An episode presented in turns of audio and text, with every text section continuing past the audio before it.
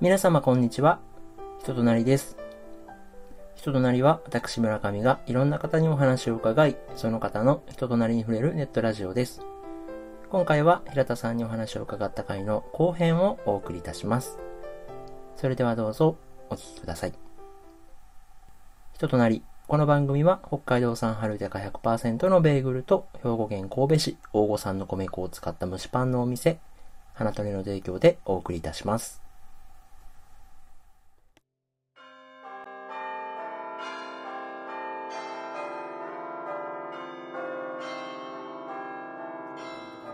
って、あはい。なんかこう、人間の気持ちみたいなのも踏まえたスポーツっていう切り口って僕好きやったなってなんか今お話伺って思いましたね。なんかエンタメだけじゃなくて、うん、例えばだからフットサル、今、どんな感じで平田さんがやってらっしゃるフットサルっていうのは、まあ。いや、まあでも、それも最近ちょっと出られてないんですけど、自分は。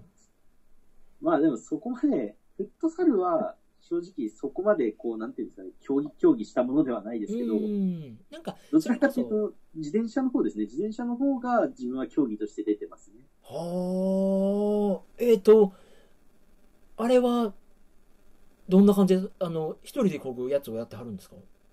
えっ、とま、まずそうですね、どこから説明をするとあれですけど、まあ今まさにツール・ド・フランスっていう、あ、その、電車の最高峰のレースをやってますけど、はい。まあ、あれはいわゆるサイロードレースって言われるものなんですよね、種目としては。競輪とはまた、その室内競技の短距離走とはまた別な競技ってはいはい、はい。でその、すごい細分化していくと、そのサイサイクルロードレース、ロードレースっていうその自転車競技の中もいろいろあるんですけどう、ん。まあ、あのーその中でもそのロードレースっていう、例えば距離がある程度、まあ、例えばそれはプロですけど、今、ツールフランスやってるのは、まあ、ワンステージ、例えば200キロとか100何十キロっていう距離で競うへで、まあ自分はでもそこまで長い距離っていうのはあんまりそういう試合にはあんまり出られないんで、うんもうちょっと短い距離だったりとか、例えばクリテリウムってもうちょっと50キロとか、ーうん。あの、周回するコースだったりですね。まよく出てたのは、あの、8体って言って、筑波サーキット8時間耐久レースっていうのがあるんですけど、うん。まあそれは4人とか5人でチーム組んで、その何時間か走って、まあ交代してっていうのを繰り返してその8時間耐久レースをするっていう、まあそういうのとか、はい。4、5人で8時間チャリこいてんですか？そうですね。うわー、行かれてるなー まあ多分普通の人からしたら、ちょっと何やってんのってなるかもしれないですけど、うん。で、あの、そう前回ちょっと一瞬だけお話ししましたけど、その自転車でいろんなところに行ったことがあって話しましたけど、はい。あの、一発でではないんですけど、はい。東京から、はい。あの、桜島まで行った経験が実はありまして、えー あそれはあの、例えば東京から、あの、例えば静岡とかまで行って、まあそはいその時はその休み休みで行ってたんで、はい。例えば休み3日間とか2日間あったら、その時に行って、で、そこまで行ったら今度じゃあ自転車、あ、え新幹線で帰ってきて、うんじゃあ次静岡から行こうっていう、まあそれ自分ともう一人同級生と一緒にやってたんですけど、うん。そういうそうですね、桜島まで行ったっていう経験がありまして、はあ。で、今北はちょっと那須塩原まで行ってるんですけど、で、次ちょっともしかしたら、今月か、今月もしかしたらその那須塩原から先を本当久々にやろうかっていう話にはなってるんですけど、はまあ、だからその三国の間、三国間みたいな話をしたのは、やっぱりそのどれ、その1号、2号、3号って国道をまあずっと行って、いろんなやっぱり景色を見ましたけど、それのどれでもないっていうのはやっぱり、すごく珍しかったんですね、自分あ。としては。はあ。あ、そう。それだけのバックボーンがありながら異様やったんですか、異様でしたね。ええんか悪いんか。うんはあ、そうなんや。うわ、えげつないな。そんなチャリこいではんねや。まあそうなんですよ。で、で、あの、ただ、あの、自転車漕ぎというか、自転車乗りは、もう自分なんかよりいくらでもすごい人いっぱいいるんで、それこそ、あの、とんでもない人たちって東京、大阪1日で行きますからね。そうなんや。いや、あの、うちのお客様でも、あ、はいはい。ああのの、なんか、ちょっと労働に乗ってる方とか、たまに見見ますね。ツイッターかなんかで見かけますね。あ、ほんまですかあの、その自転車で、まあ、例えばもう、あの、まあ、晴れの日もそうですし、雨の日でも来てくれはる方がいてはって、はいあの方たちって、なんていうんですか、ファッションがめっちゃ独特じゃないですか。まあ、あの、いわゆる、その、ジャージ、あの、レース、レースジャージって、まあ、あの、まあ、まあ、ピチッとしたような格好ですよね。普段着じゃないので、はいはい。で、ヘルメットとかサングラスとかもかけてあるので、まあ、ま、間違いなくわかるので、はいはいあの、ありがとうございますって言ってちなみに今日どちらから来られたんですかって聞いたら、はいあの、涼しい顔で40キロぐらい先の場所を言われたりとかして、はいはいはい。で、ケロッとされてる、そそんな方が4、5人一緒に来られてケロッとされてて、はいはいで、なんか、パン食べてまた帰りますみたいなこと言ってはってはいはい、え、すげえな、この人らと思うんですけど、まあ、あるあるなんですね、そんなんは別に。いや、そうなんですよ。だから大体、乗り慣れてくるとう、ん。よく言われるのが、その100キロの壁って言うんですけど、はあ初心者公営の。でもは結構、なんだかんだ2、3年飽きずに乗り、乗り慣れてくると、あ。うん。100キロぐらい結構平気でいけちゃうんですよね、一日。それはでも年齢とか男女関係なくですよね。乗ってそれが性に合えば結構いけますよ。誰でも。ただ問題はそれが性に合うかどうかっていうのは、ね。買ったけど結局乗れなかったっていう人たちはやっぱりそんだけ長い距離が退屈だって思う人はやっぱりいるんで、うん。何が楽しいってなる人もいればう、ん。自分なんかはまあでも逆にハマった方ですよね。はあ。まあ多分機材いじりって面でもそうですし、うん。自動車っていう、例えばでっかい趣味があるんですけど、自動車の趣味よりかは、2桁ぐらい安いんですよ。まあまあまだから結あまあ。局その、今も、まあ今ちょっと若い人が増えました、増えてきましたけど、ようやくうん。あの、やっぱり世代的には、その40代とかの男性で余裕が出てきて、お金の余裕と時間の余裕が出てきてう、ん。まあかつちょっと運動したいなってなった時にちょうどいいんですよね、自転車って。ああ、なるほどなだからやっぱり、今日本で一番多い人たちってその世代なんですけど、いや、もうでも、それこそ僕、あの、この間もちらっと岡下君と話したんですけど、はいあの、台湾にこの間行ってきて、あはいはい。ちょっと斜め上でしたね、あれは予想の。あの、そそう、自分を揺さぶることがやりたくて、あの、台湾行ってきたんですけど、そっからまあ、海外は行かんでも、ちょっとはい。旅とかね、はい。なんかまあ、そそれこそ僕はそんなに体動かすのが興味がないので、行った土地土地で美味しいもの食べたりとか、そんなんしたいなって思ってると、はいはい。で、旅番組とかなんかその旅のサイトとかを見てると、しまなみ海道っていうのがあるらしくて、ああ、はいはいはいはい。そのその、尾道ですよね。はいはい。なんかその広島の方からはいはいはい。島々を結ぶ橋を渡って、はい自転車でこう進んでいくっていうのが、その自転車乗りの聖地になっているみたいなことを聞いて、はいはい。まあ、そら天気がええ時に海見ながらチャリこいでたら気持ちええやろうなとは素人目にも思ったりもして、はいはい。なんかまあ、ええ趣味やなとは思ったりするんですけど、100キロとかこいではんねんや、あの人ら。そうですね。まあ、本当多分慣れちゃうと、結構焦げるもんで、あーで、なんかそれの、な何年か前にあれですよね、ちょっとロードバイク興味あるようなお話されてましたよね、確か。覚えてますけど、自分は。はい。言った、俺。はいはい。だそうなんですよ。あの、バイトのスタッフさんのはい。旦那さんがなんかそういうの好きお好きで、一回うちに店に乗ってきはった時に、あなんですねかあの、なんていうんですか、タイヤの細い自転車乗って、はいはいはい。10キロぐらいを超えてきはったのが、なんか、いや、まあ、それこそ運動、体も運動にもええやろうしな、みたいな感じで思って、はい興味あんねん、みたいなこと言ったんですけど、はい。いや、え、自転車超えてる時はど、どんな感じなんですか？ちなみに、あの、音楽って危ないから聞かないですか？音楽は。いや、聞かないですね、もちろん。はい。はあ、え、じゃあ、何考えて、ペース配分とかですか？何を考えて乗ってるの？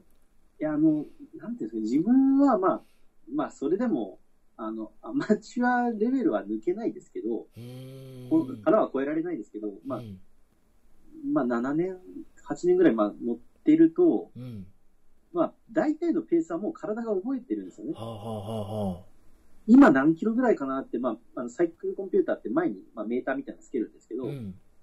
まあそこは感覚で大体もう合うようになってくるんですよ。へえ。こんかなって、今、今7割ぐらい力出してるからこんなもんだろうと思ったらこんぐらいとか。まあそこがちょっと調子のバロメーターにしたりするんですけど、うん。あと風が吹いてたりとかでも結構変わるんで。うん。まあでも一番普段使うのが多いのは、都内でまあ自転車で移動するのがお一番多いのでう、ん。まあなんていうんですかね。まあ、純粋にまあそれはもう、まあす好きなこととしてもですけど、まあ生活の足としてもっていうんですかね。もう自転車以外あんまり考えてないっていうのが多いですかね、生活の足としては。え、電車も乗らないんですか？まあ、よっぽど遠くない限りは自転車使いますね。いや、その、自転車乗りのよっぽどってどこかわからへんけど。あ、まあ、そうですね。でも、と東京都内だったらもう自転車で行きますよね。へえ。よっぽど急いでない限りは。うわ、そうなんや。いや、それこそね、あの、はいまたそれ、今度、岡下君とあの、時にも話したいなと思ったんですけど、なんか、この間岡下君がなんか雑貨屋に行ったとかなんか言ってて、ああ、はいはいはい。ほんで、いや、そんなんええなと思ってたんですよ。はいで、関西とか大阪でも調べてても、なんか、こう、ピンとくる雑貨屋がなくて、はいなんか、まあ、どっかお店巡りとかんしたいなみたいなことも今、ぼんやり考えてるんですけど、はいはい。なんかそんなお店とか、ブラッとチャリで行ったりしたら、最高楽しいですね。まあ、ただ、まあ、これやっぱり自転車も、うん。結構自転車っていう、まあ、スポーツもそうですけど、自転車という乗り物自体にもいろいろ問題は抱えてるんですけど、実は。ほう、その、道交法的になったりとか、ほまあ、自転車乗りっていうか、自転車乗る人間にも、まあ、いろいろ問題があるというか、まあ、ちょっとそれが長くなるんで、また今後、ちょっと自転車に関してはすごく言いたいことがたくさんあるんで、う。でもそのまねた今後、愛憎入り乱れるとか、引きこもごもあるんですね、自転車っていうものにあ関しては。りますね。やっぱ転車に乗ってしまうと、同じ自転車乗りとしてうん、見られると、うん。平気で信号守んない人とか、もう東京なんかザラですから、あらその感覚はもうちょっと見ててイライラしてくるんですよね、だんだんもう。なんか倫理的にどうこうとかじゃなくて、ー。うんうん、うん。いやもう同じように見られるからやめてくんないかなみたいな。あー、なるほど。で、まあなんだ、そう、車道も歩道も走れちゃう状態になってますしね、今は。あ、今、歩道も行けるんですか？逆に。もともと、それは日本の自転車の歴史が悪く、良くなかったんですけど、要はママチャリっていう、あれは、要は、例えば、まあ、おお母さんが荷物とか子供を乗せて、うん。で、どんどん要は重くって安定するものっていうふうにしていった結果、まあうん、もともと日本がこう、自動車文化でどんどんどんどん成長していっちゃったっていうのもあるんですけど、うん。要は自転車イコール歩道を走るものみたいになっちゃったんですよね。あで。本来、うん本来の自転車って、まあ、あの、ヨーロッパなんか見ればすごいわかると思うんですけど、もう、本来自転車ってもう、とにかくロードなんかはもう、いかに軽くするかというか、はいはいはい。もう全く真逆と言っていいぐらいの文化を歩んできてるんで、うん。で、まあ、自転車っていうもの自体に対してもある程度リスペクトがあるんですよね、車、自あ動車。ー、まあ、なんなら専用道路があるとかっていう話そうですね。ね。うんうんまあ、ただそういうのも何もない状態のまんま、うん。うん。こう、制度だけが、道交法だけがすごい右往左往してるんで、今。はあ、あ、今、なんか、僕ら、若い頃に免許取った時に、はい。なんか自転車は実は車道を走れみたいな感じのことを知いやって、そうです。本来、そういうものです。あの、軽車両扱いなんで、は車道を走らないといけないものなんですけどあ、う、ん、そのママチャリっていう文化によってう、ん。重くて遅い乗り物ってことで、歩道を平気で走るようになってしまったわけです。はいはいはい。で、その結果、もう、電動アシストっていう、もう、あれは原付と変わんないようなものですらう、ん、まあ、最近ちょっと車道を走ってる人は、まあ、増えたかなとは思いますけどう、ん。でいきなり初速20キロくらい出るものが歩道を走るっていう恐怖でしかないですけあど、あ。まあ、そんな状態のまま、こう、今、普通に生活してしまってるわけで、すごいなと思って。なんかやぶヘビっぽい、やぶヘビっぽいからあんまり踏み込まんとこも、あいあろいろあるんやな。そうか。いや、ほいで、あの、こう、いついつ収録お願いしますみたいな、はいはい。やりとりをスカイプでさせてもらってる時に、あはいはい。なんかちらっとこう、カメラの話もしたいっていう話を伺ったんですけどそうで、す。あの、そうです。ちょっとワールドカップとこのスポーツの流れで結構、あの、後に回しちゃいましたけど、その、も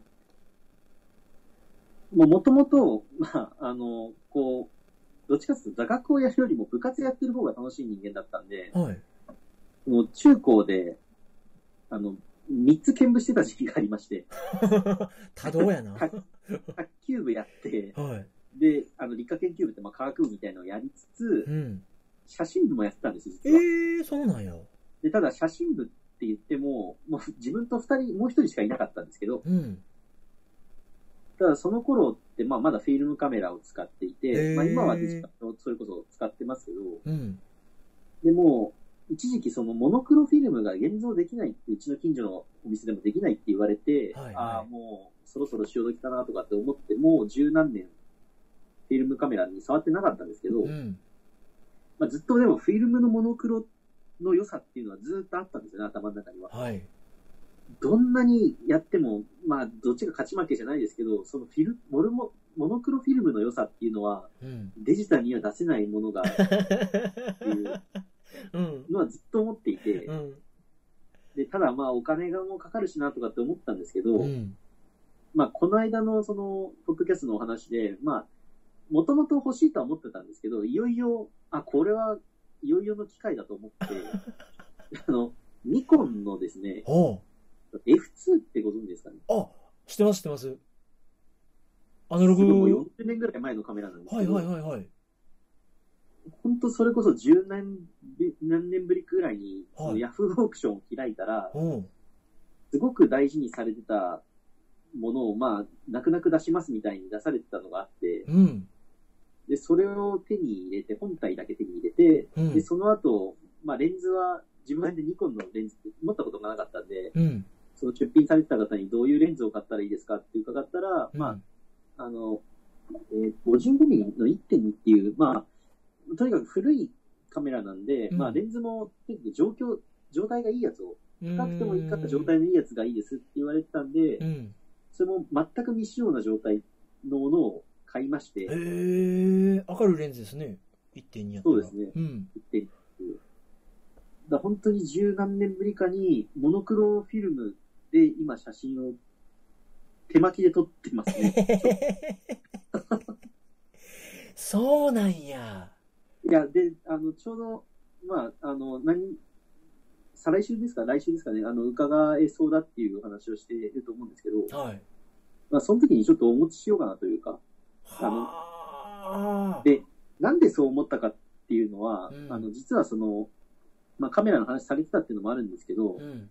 その、スターフォックス64っていう話をしてた時に、はい。なんかこう、ふと、なんかすごいノスタルジーというか、なんか昔の良か良さをか再確認してみようかなっていう気持ちになったんですよね。へえ。で、最初にそう思って、まず手出したのが、そのゲームウォッチってあるじゃないですか。はいはいはい。で、だ要は任天堂の昔のもの、まあ一番いい時代というか、最初の時代って、あ、ゲームウォッチかと思って、うん。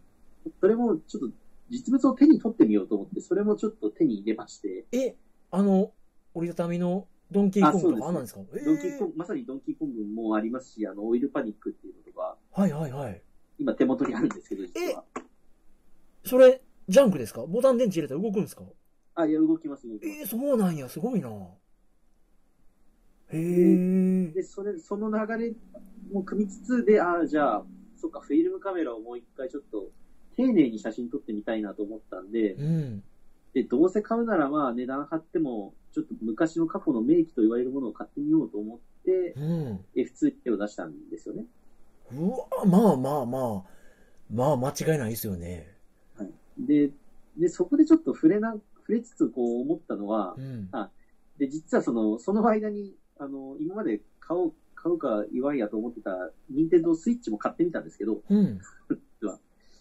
で、スイッチ確かに、あの、あのデバイスのなんかこう、なんていうんですか、持ち運べたりとか、コントローラーのこう入れ替えとか、やっぱ便利なんですよね、すごい。よくこれ作ったなと思うんですけど、うん。でもこう過去のこう一番初めの頃のメイドインジャパンっていう書いてある例えばゲームウォッチとかニコン F2 っていうものに触れると、うん。やっぱりこう、ものづくりに対する熱意というか、丁寧さがすごいしっかりしてるなっていうのは感じまして。あ、今、再びというか、これからどう生きるかって考えたときに、あ、ちょっと丁寧に生きようっていうか、そういう気持ちを持ちましてう、ん。なんか、多分、機能的にすごいものっていっぱい作れると思うんですけど、うん。ただすごく丁寧なものを作っているっていうのは、こう、やっぱり昔の良さっていうか、ただノスタルジーだけじゃなくて、何が良かったのかっていうのを見てみると、すとごい丁寧なんですよね。うん、そうですね。なんか、ゲームウォッチとか F2 って聞くと、なんかインゴットっていうか、はい。塊として存在感があるみたいな感じがしたので、なんかそういうものって最近、まあね、ないっちゃないっすよね。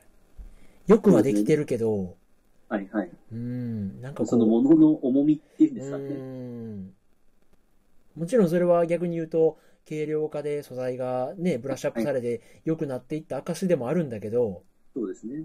うん、なんか存在感っていうのは、徐々に徐々になんていうんやろう、馴染む、馴染みやすくなっていってるものが多いですね。あそうか、あフィルムカメラやったんや。そう、そうだったんですね。あの、もともと自分のその、あの、プリンター、買ったプリンターは、あの、レンジファインダーっていうフィルムの、うんあれを、要は、それを取り込みたかったんで、そのプリンターをずいぶん前に買ったんですけど、うん、それもしばらく使ってなかったんで、うん、まあ、ちょっと取り込んでしまうと、やっぱどうしてもデジタルというか、まあ、画面に映るものになってしまい、なってしまうんですけど、うん、まあでも、フィルムにやっぱり映すっていうことだったりとか、やっぱりその場ですぐ見られないうん、うん、ってなると、うん、おのずと、あ、ちょっとポッドキャスト前の回で言われてましたけど、やっぱり回数、取る回数が減るっていうのは、まあ、それだけやっぱり大事に一枚一枚取りますよね、どういや、したって。そうなんですよ。うん。で、しかも露出合ってるかどうかっていうか、あの、あの露出系ついてないんで、あ実はあ。いやー、ちょっと博打な感じっていうか、あれもあるんですね。そうですね、何回か試さなきゃいけないっていうのもありながら、むしろ、その露出系をちゃんと使おうとすると、今度 iPhone を露出系に使うっていうわけのわかんない。めっちゃ、あれですね。最先端のガジェットを。なんか逆転現象というか、うんうんうん。いやなんかそうやってやっぱ一個一個取っていくと、まあ単純にその物欲っていうのもあるんですけど、うん。まあその持った感覚だったりとか、その今すぐにわからないけど、そのワクワク感というか、いやー、いや、いいと思いま、す。今再度もう一回っていうふうに思ったんで、うちょっとん。買ったんですよね。あそういう時期なんや。いや、なるほどななんか、あのー僕、あれ誰やったっけな？一回写真家の方のはいはい。話を聞きに行ったことがあって、はいはい。えっとね、名前忘れたな、デコトラとか、あ、はい。東北の写真を撮ってらっしゃる方で、ど忘れした。なんか、結構ね、見た目もいかつい写真家の方の話を聞きに行ったことがあるんですけど、はい。その方もやっぱこう、まあ、写真集とか出す時の写真は、フィルムカメラで撮ってはる時に、はいあの、どうしてデジタルにしないんですかっていう質問があったら、やっぱその、フィルムっていう有機物はいはいはい。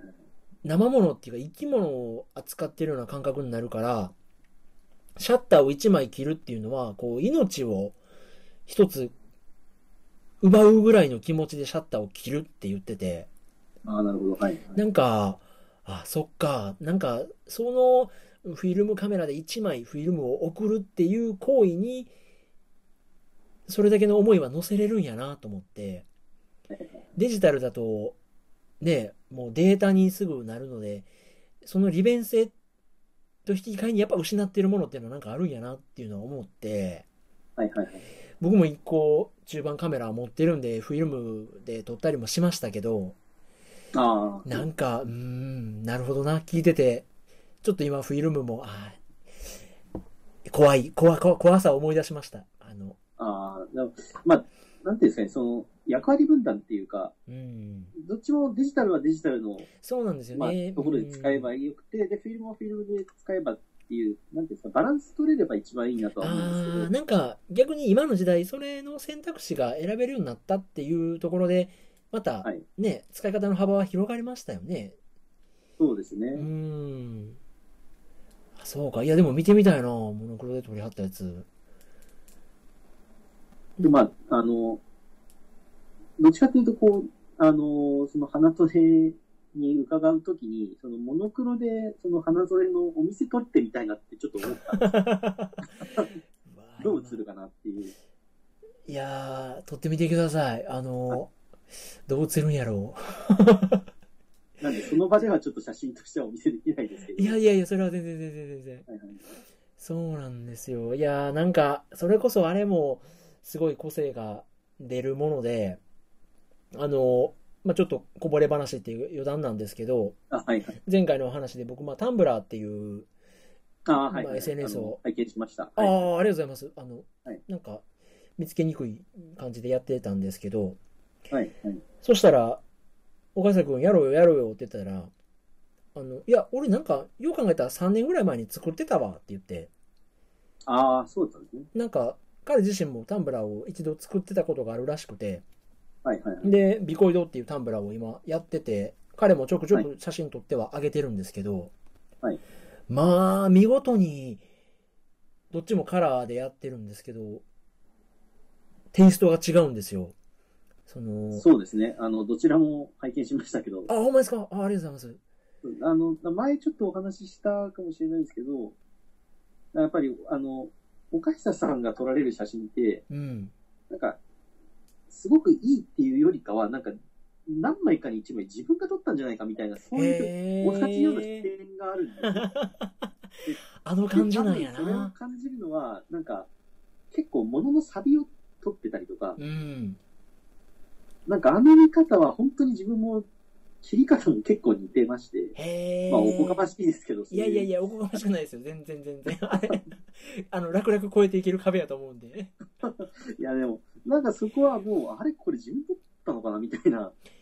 なる多分ほど。他の人が見たら何でもない写真だったりするんですよね。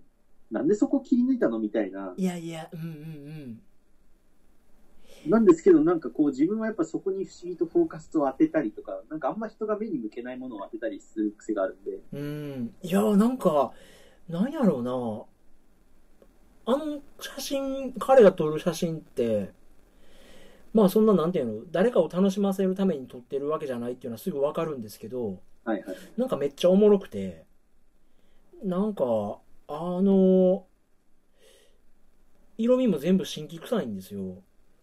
なんか、サイドが低くて、なんか、あしあまあ確かにそうですかね。新規臭いシチュエーションで新規臭い写真撮んなと思いながら見てるんですけど、ただでもなんか、あだからなんやろうな、あ自分にははい。撮れない写真やなって素直に思いますしはい、ひねくれた言い方したら、自分は撮らへん写真やなっていうのをいっぱい撮るんで、はいはい。なんか、あそこ撮るか、みたいな感じですごい面白いんですよね。まあ確かにこんな、あの、二分で分けると失礼というか、そんな明ははっきりはしないかもしれないですけど、うん。まさに光の標本っていうおっしゃってるというか、あのタンブラーの名前通り、なんかやっぱ陰と陽っていう感じはちょっと感じますよ。いや、なんかね、ああの、なんか、こんなことを平田さんに言うのも変な話なんですけど、はいはいはい。僕彼のことをめっちゃ分かってると思ってたんですけど、はいはいはい。最近話聞いてて、はい。俺ら全然ちゃうんやなと思って。ああ、でもそれ多分自分もちょっと何人かそういう、なんていうんですかね、親友というか、同じように話ができる人間がいるんですけど、うん。やっぱりこう、は、なんか共感が持てても、例えば好きなもの全然違ったりとか、うん。人間は全然違ったりとか、まあ、不思議なんですけど、なんかその辺をちょっと、なんでかなっていうのを、うん自分も考えてますね、今。ね、さっきのそのサッカーの、その、はいあの、人間としてはそれが合わんけど、ゲーム運びはうまいこといく相手がおるみたいなそうそうですね。まさにそういう感じなのかもしれないね。割とこう、なんていうんですか、会話を僕おしゃべりするのがすごい大好きで、はいはいはい。一番打てば響くのが彼なので、はいはい。まあなんか無意識に深く考えずに似た者同士やなって思ってたところがあったんですけど、はいなんかこんなとこ行ってきてんとか、まあ、こんな写真撮ってんこんな音楽好きやねんっていうのを聞けば聞くほどなんかむしろ真逆やなっていうぐらいのとこが結構あって、はいなんか多分、その、その最たるものがグルリーのことだったんじゃないですかね。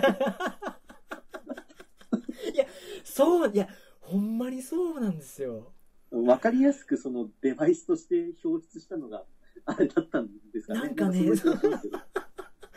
ああいうね僕決定的に彼と違う感受性っていう合わへんっていうポイントがあるんやなと思って。はいはい。なるほどな。そういうところで多分なんていうんやろう。ビゴイドの残党たるゆえんっていうのは やっぱこうシンパシーを感じる部分っていうのは彼に大きいんですね平田さんは。いやなんか。なので、自分自身も、多分岡下さんがいいっていうか、あの、あの、コケール工房さんはちょっと行ってみたいと思いながら、曜日が合わずに行けてないんですけど、うん。あの、なんていうんですかね、例えば、こと村上春樹さんとかうん。に関して、例えば自分はそんなにピンとこないんですよ。へえへえで、なんでかなと思ったんですけど、うん。これ多分自分の例えではもうこれが多分、今現在言える表現の答えかなと思うのはう、ん多分あの方の作品見てても、最近ちょっといろいろ調べていくうちに、ああ、そうじゃないなっていう部分も出てきたんですけど、うん。なんか、要は水を飲んでる感じっていうんですか？うん。要は、まあ、飲んでるけど、なんか、そのまま通り過ぎていくっていうんですかね。はあなんか本当に何にもない透明感というか、うんうん本当まさに水飲んでるっていうんですかね。うんうん。っていう感じを感じたんですけど、でも、あの、ちょっと最近調べてみたあの、ダンスダンスダンスでしたっけ？はい。あの辺見るとなんかちょっとイメージ違うのかなっていう気もしましたけど、うんそこまでこう、村上春樹大好きってわけじゃないんですね。むしろ、あの、ビコイドと、あの、人となりのポッドキャストを聞き始めてからちょっと、あ、こんな言われてるんだったら買ってみるかと思って、それこそ海辺のカフカを買ってみたりしたぐらいなんで、うん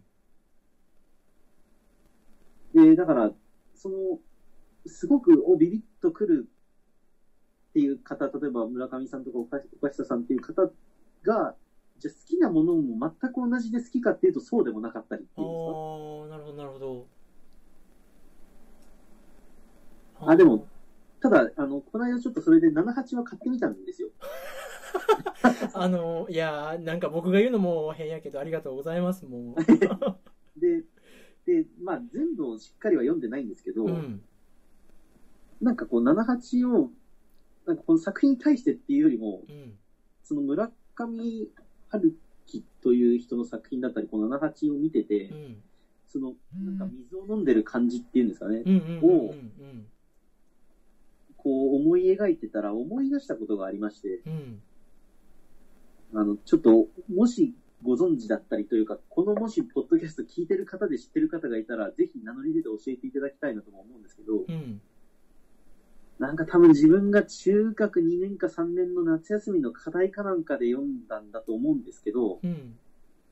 なんかこう、これ確かこの作品にこの間言われてたように、なんか男の人が2人出てきて女の人が1人出てくるんですよね、確か。あそうですそうです。うんうんそうですよね。うん。で多分そのシチュエーションも相まってかと思うんですけど、うん。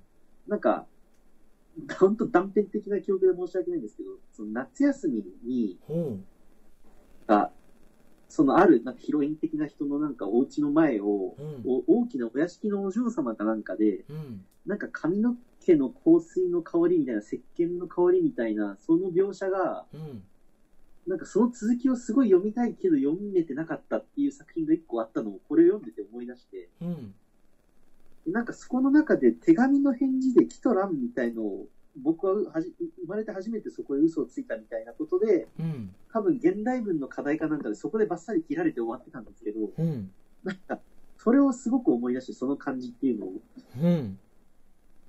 で、この、この断片的な記憶、なんでこれを思い出したかわかんないですけど、これってなんか思い出されることとか、なんか村上さんの作品なのかなっていうか、村上春樹さんの作品なのかなとも思ったんですけど、うんなんか記憶にあるこの今の単語だけであるものってあります？なんか思い浮かぶ。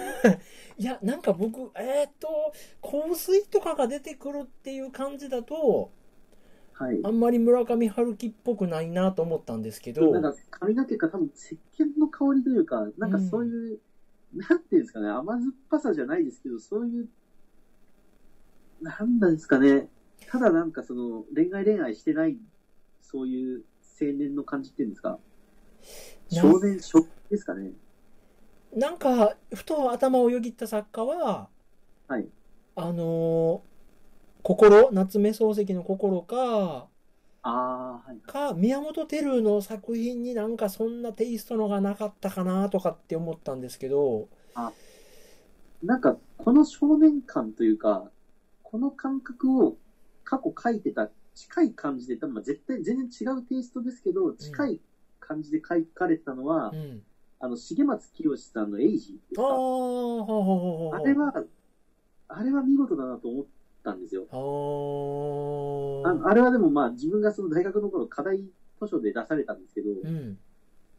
あの、この、うんすごい、鬱屈とした気持ちを、まあ、その少年でもないのによく書ける感じがあるなっていうか、そのテイストに近いその少年の心というか。全く78関係なくなっちゃいますけど、それを思い出したんですよ。おー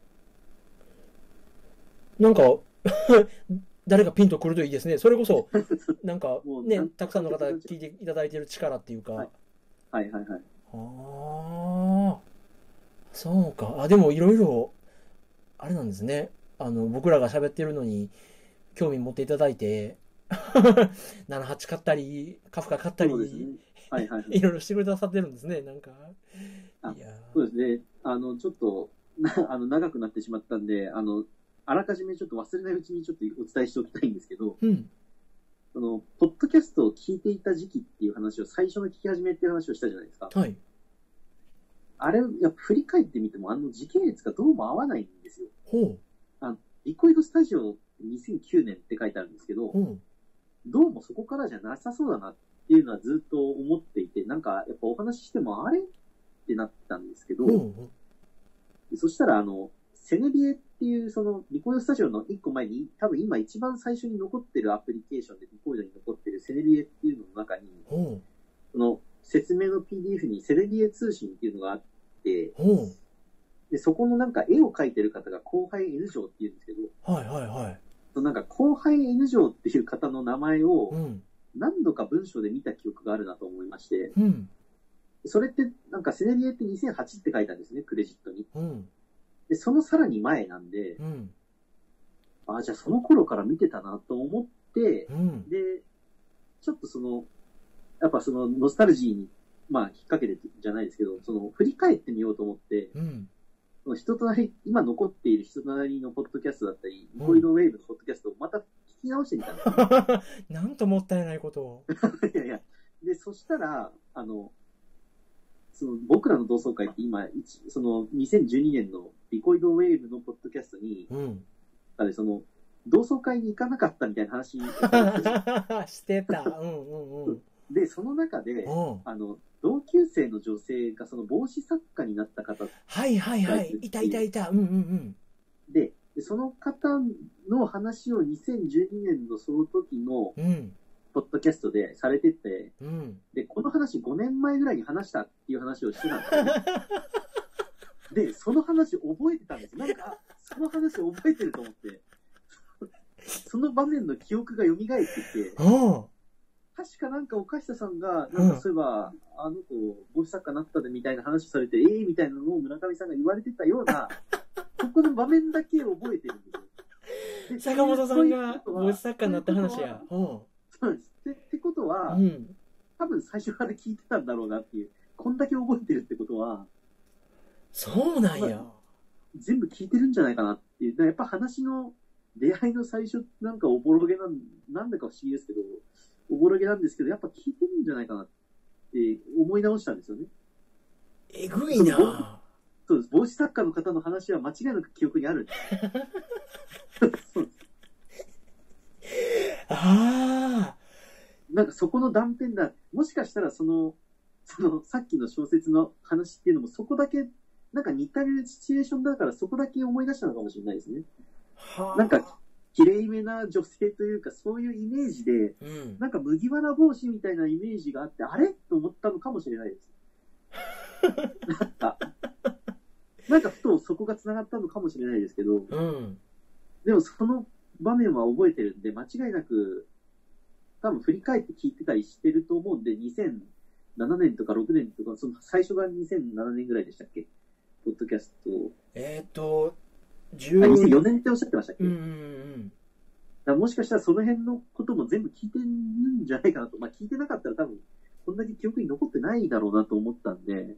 もし、あの、聞かれてないとしても、はいはい。多分その、こら辺の3年は進んでないも同然なので、あ、そう、そうです。は いあの話の内容的にも、はいはい。もうそこら辺から聞いてやったら、もう全部ですね。で、多分ドリップトークも聞いてるんですよ、ね。確か3回だけ、3回やったっけ？あ、そはい。う。いやー、いやー、すごいなで、そう考えると、その、最初がビコイドスタジオってお話ししましたけど。、うん。あの、その前に、あの、HMDT さんって、あの、HMDT っていうサイトがあるって多分岡下さん言われてたと思うんですけど、うん。なんかあれ、木下誠さんって方がやられてるんですけど、うん。なんかその最初の Mac ファン読んでた頃に、あの、ブラウザでシーラっていうシーラプロジェクトっていうのをやられてたのが多分 HD、は HM あ、なんか聞いたことあるオープンソースかなんかでしたっけ？そうですね、あの、多分 Firefox が出始めた頃と同じぐらいのタイミングで出たと思うんですよね。はあ、はあはあそれがまさに2004年とかなんですよ。あ、はあ。だからもしかしたら、シーラプロジェクトっていうの、シーラを見て、うん。で、実はそのスネビエ通信っていう説明のポッドキャストの中にも、うん。あの、出てるんです。チラッと、あの、シーラっていうアイコンが出てて、多分そういう細かいことされるんだろうとは思ってたんで、なんか、ああ、乗ってると思ってたんですけど、なんかおぼろに。あ、もしかしたらシーラからかなと思いまして。うん。いや、じゃあそこら辺のなんか、はい。辻褄合わせはまた彼なんかまた覚えてると思うんで、はいはいはいはい。あれですけど、すごいななんか、い、やなんか、多分ずっと聞いてたんだろうなと思いました、あれで。なんか時系列合わないなと思ってたら、はい。あの、もし、ね、もしあれやったら、今月、うちのパン屋に来ることも、あ、はいはい。ね、検討していただいてるっていうことなんですけど、はい。本当に僕、花トレ始めるまではクソ人間やったんで、多分あの、お会いしたら抹殺しなあかんと思うんですけど、いやいやいやいや お会いしたが最後、命日になると思うんですけど、ありがとうございます。もう、そうか。いや、なんか、それこそ僕らも、そこまで、なんていうんやろう、うんと、まあ自分らの話に 価値を見出してないので、はいはいはい。いやいやいや、そんなことない。アーカイブとか全然出なかっ、たらここまで聞いてないんです。いや、アーカイブとかないんですけど、ちょっと二人のあれを合わせて、アーカイブとかちょっと撮ってみたい気持ちに駆られました。どこまで残ってんのか。そうですね。だから最初の自分の記憶の一番古いもので蘇ったのは、その、帽子作家の同級生の女性だったんですけど、その前も多分聞いたら思い出すのかもしれないですね。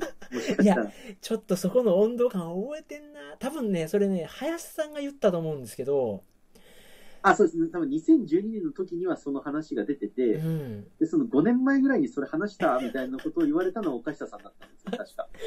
ああ、彼が言ってたんや。あ、そうかな。いや、ありえるありえる。多分ね、彼の奥さん経由でまず岡下くんが知って、ああ、はいはい。で、林くんは、あの、同じ大学の同級生やったから、そうなんですね。それで知ってとか、なんかね、その、つながるルートはあるんですよ。はいはいはいはい。いやー、ありがたいな。生き字引ですね。あの、ぜひ、あの、長生きして、こう、捨てたもんじゃないぞっていうのを語り継いでいってほしいなと思うんですけど。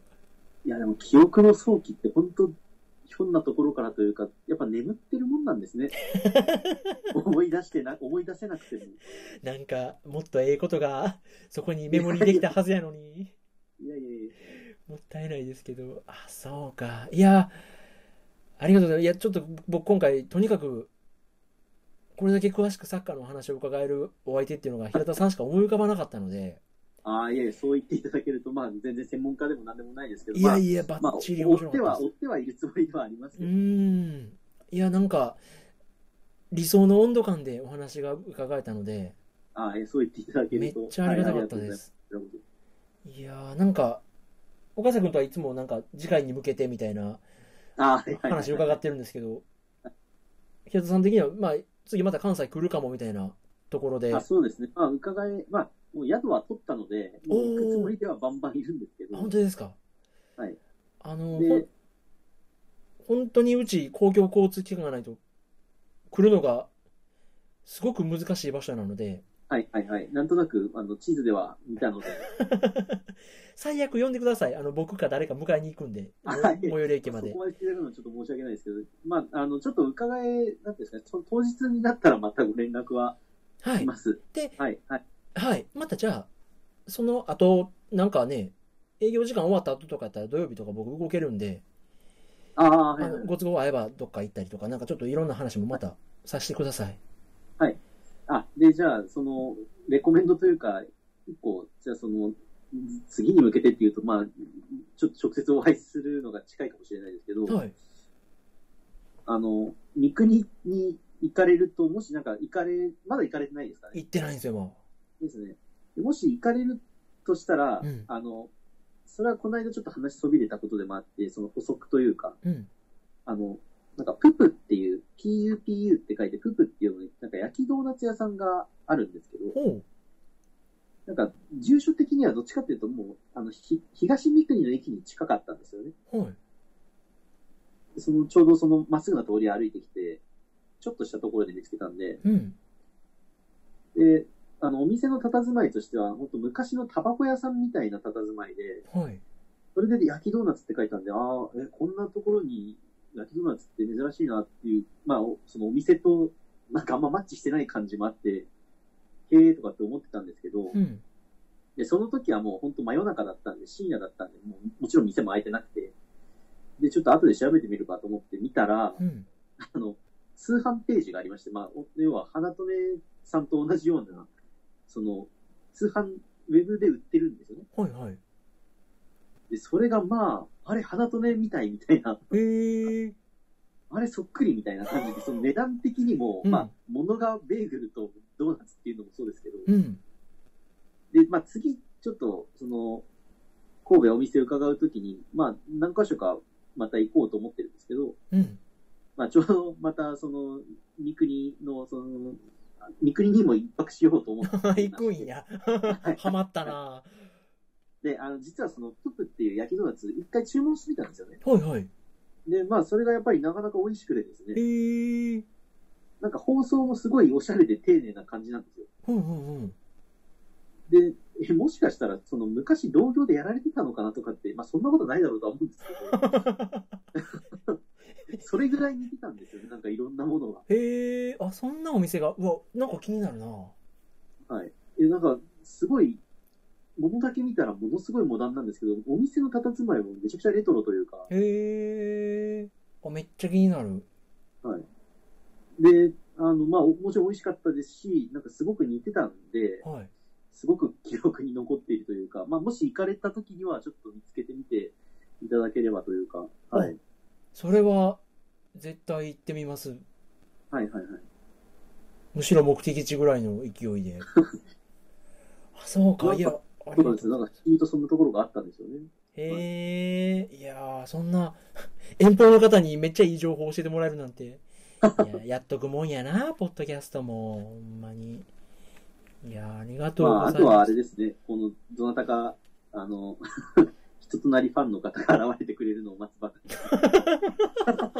いや、そこつきます？ちょっともう、もうその話ない体で行こうと思ってたんやけど。あ、あ、そうなんです。はい。いやいやいやいや、ほんまになそこちょっと僕トーン下がるんですよ。あ、そうそう、そういうこと。Gmail まで出してんねんけどな。いや、まあまあまあ、そこはもうまあまあ、長い目でね、あの、あ、はい。はいはい。平田さんが、こう、現れてくれたんで、僕らあと14年ぐらいはできるんで。そうですね。こういう風に進んでいくとは全く予想もしてなかったですから。こんなにがっつかれるとは思ってなかった。いや、本当に、まあ自分としてもこう、普段生活していく中でも結構やっぱり主目的というか頭の中に結構あるんですよ。それはもあのワールドカップの話っていうと、あ、これもこう感じて、こう、こう思ってとか、ここでこう話したらもしかしたら、こう反応してくださるかなとか、まあ、こう聞いてくれる方も反応してくださるのかなとかって思ったりとか、うん。あ、そうですか。いや、じゃあぜひ、あの、僕からもまた、あの、懲りずにお声掛けはさせてもらいますけれども、はいはい。ぜひ平田さんからもちょっと、あの、話したいことがあるんやけど、みたいなことがあったら、ぜひまた、お気軽に声かけてください。あ、はい、ぜひ、はい。いやーちょっと今までのこう、やっぱり自分のこの、まあ、ちょっとさっきスポーツの経験という話をしましたけど、うやん。っぱ漫画とかこうアニメとか結構作品でこれがっていうのは結構まだお伝えできてない部分がいっぱいあるので、おー、いやなんか、レコいいっすねメンド、レコメンドスペシャル的なものができたらいいなとは思うんですけど。いや、楽しみやな。ちょっと最近ね、あの、僕いろいろ遠ざかってるんで、また、なんか結構、あの、ちょっと邪魔になりつつあるようなこと言われてましたよね。そうなんです。今、あの、まあ、だからって大したことしてないんですけど、あの、YouTube 動画見たりしてるだけなんで、クズはクズなんですけど、いえいえいえ。ぜひまたなんかいろいろお話をはいはい伺えたらと思います。はい。いやー、ありがとうございました、たっぷりと。いえいえ、こちらこそ長々とありがとうございました。とんでもないです。またじゃあぜひ、あの、次は、初めてお初にお目にかかるっていう感じで、そうですね。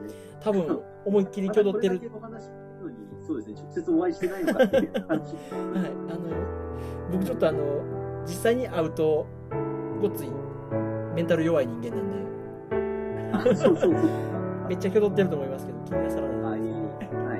ありがとうございました。えー、というこはい。またご連絡させていただきます。